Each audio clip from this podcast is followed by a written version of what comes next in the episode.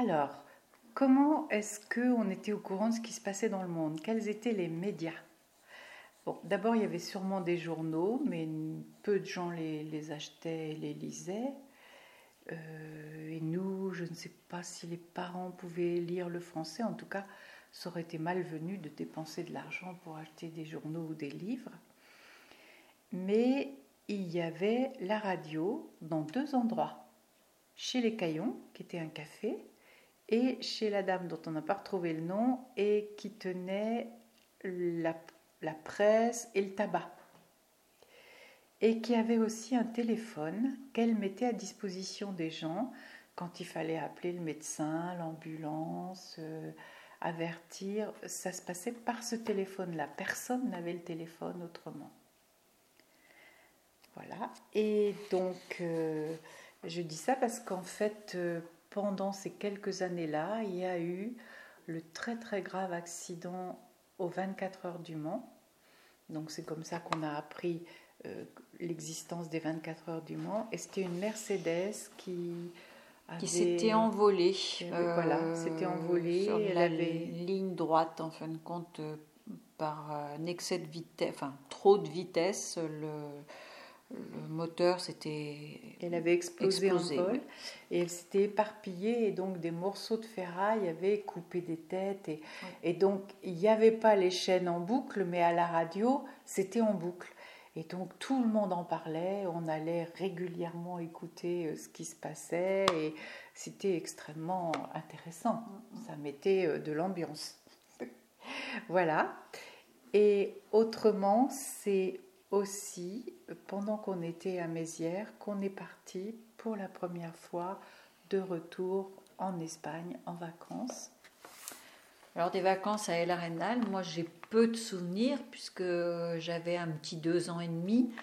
Et... Mais c'était pour moi très très joyeux et très festif. Je me souviens qu'on mettait euh, euh, énormément de temps à arriver jusqu'à El Arenal, que toute la famille nous attendait.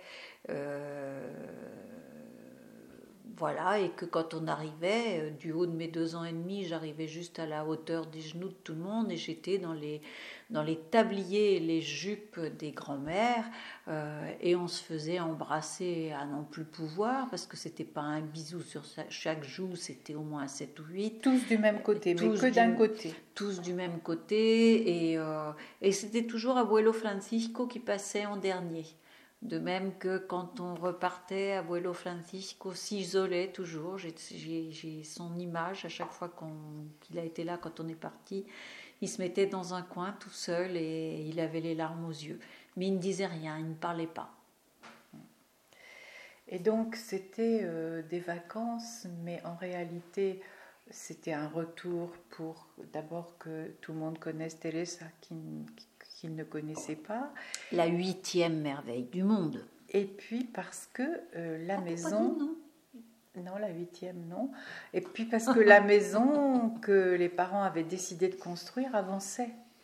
Et, donc, euh, papa avait décidé, il partait pas en vacances, en fait, il voulait repeindre, il peignait les, tout ce qui était bois, les fenêtres, etc.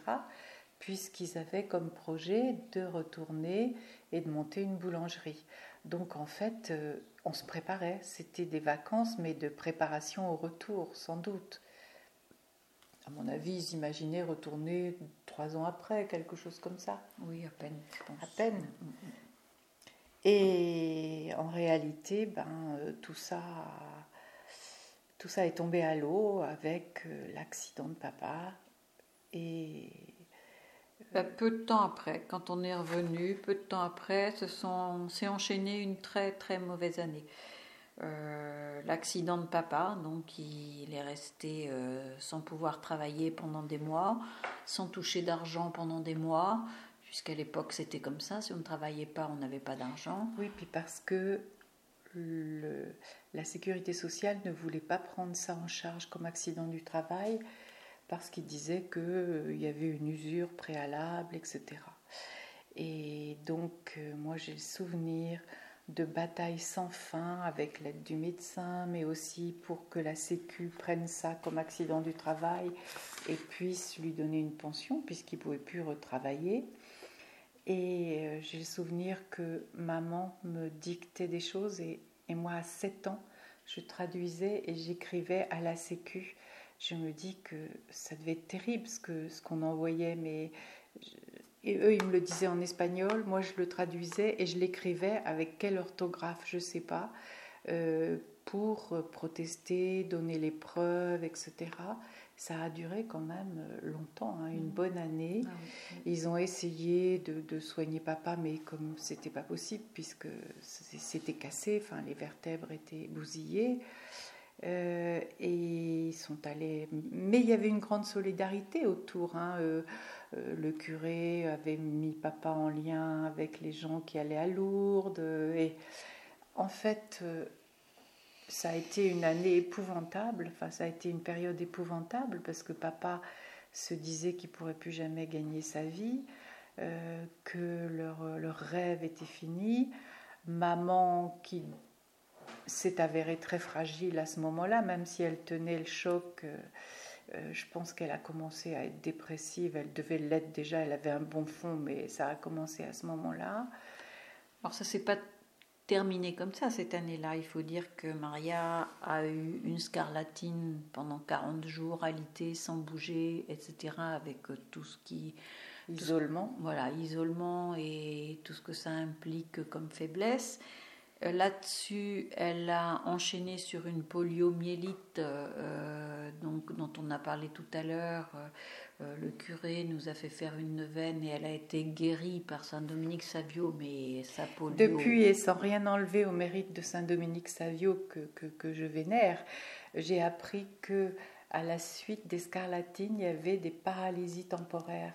Bon avec euh, des, séquelles, c'était des séquelles euh, du, je sais pas si c'est un virus, du virus, et que euh, ça se remettait, mais bon, en l'occurrence, ça faisait quand même beaucoup, beaucoup pour les parents. Et dans la même année encore, le papa d'Abuelito, Abuelo Felipe, est décédé à l'âge de 60 ans d'une leucémie, foudroyante. Et papa n'a pas pu arriver, il est allé pour l'enterrement, il n'a pas pu arriver à temps pour le voir. Euh, qui est papa qui était son fils unique, hein, puisqu'ils avaient perdu beaucoup d'enfants. Donc ça a été quelque chose euh, d'épouvantable quand même, je crois. Euh, papa a vécu des mauvais moments, et, mais je suis convaincue que euh, ce qui a été sa chance, c'est d'avoir été mis en contact avec ces gens qui allaient à Lourdes. Et je crois qu'à ce moment-là, il a, il a prié pour que, s'il ne pouvait pas guérir, au moins que nous, on réussisse nos vies et qu'ils s'en tirent. Oui, et de là, ils ont changé complètement leur projet, puisque le projet ne pouvait plus exister d'aller euh, en Espagne et de travailler de cette façon-là. En revanche, maman s'en est jamais vraiment remise. Hein. Je crois que euh, sa période. Euh, elle était déjà amère par, pour plein de raisons, son caractère, mais aussi son enfance. Mais, je pense que là, euh, elle ne sait pas. Jusqu'à ce qu'elle ait l'Alzheimer, où elle s'est apaisée à un moment donné, elle s'en est pas remise. Voilà, et puis donc après ça, comme papa ne travaillait plus, euh, Monsieur Pioget, qui est resté en contact avec lui, euh, dont on parlait tout à l'heure, lui a trouvé euh, la maison de Fourier, c'est-à-dire en allant à Seine-Sabine, au Châtaignier, où ils pouvaient, papa et maman, tous les deux, s'occuper de la carrière, la carrière où on vendait du sable et de la pierre de Roussard. Et en fait, il fallait ouvrir, fermer, faire les cubage, on appelle ça, c'est ça hein, Donc euh, tout calculé par rapport au camions qui, qui venaient chercher ou aux tracteurs qui venaient chercher. Et papa étant très doué en maths, donc ça correspondait bien à ce qu'il pouvait faire. Donc euh, voilà, c'est comme ça qu'on s'est retrouvés à, à Fourier. C'était une carrière qui n'était plus exploitée. Donc les gens qui venaient euh, se servaient eux-mêmes et remplissaient eux-mêmes leur, leur tracteur ou et le rôle de, papa et de maman, c'était d'ouvrir et de contrôler simplement. Se faire payer. Et se faire payer. Se faire payer, oui, oui. Et en échange, ben, on avait la maison gratuite en attendant que les papiers finissent de se régler. Et ça a fini de se régler, et puis, euh, mais on reparlera de Fourier la prochaine fois. Mais euh, du coup, euh, à ce moment-là, s'est posé la question de est-ce qu'on revient en Espagne, sachant que la pension lui serait versée aussi en Espagne. Il s'était renseigné. Est-ce qu'on reste dans la Sarthe? Est-ce qu'on reste en France mais on s'en va plus vers le sud? Où sont allés beaucoup d'Espagnols de, notre région, du côté de Mimizan, du côté de... Voilà.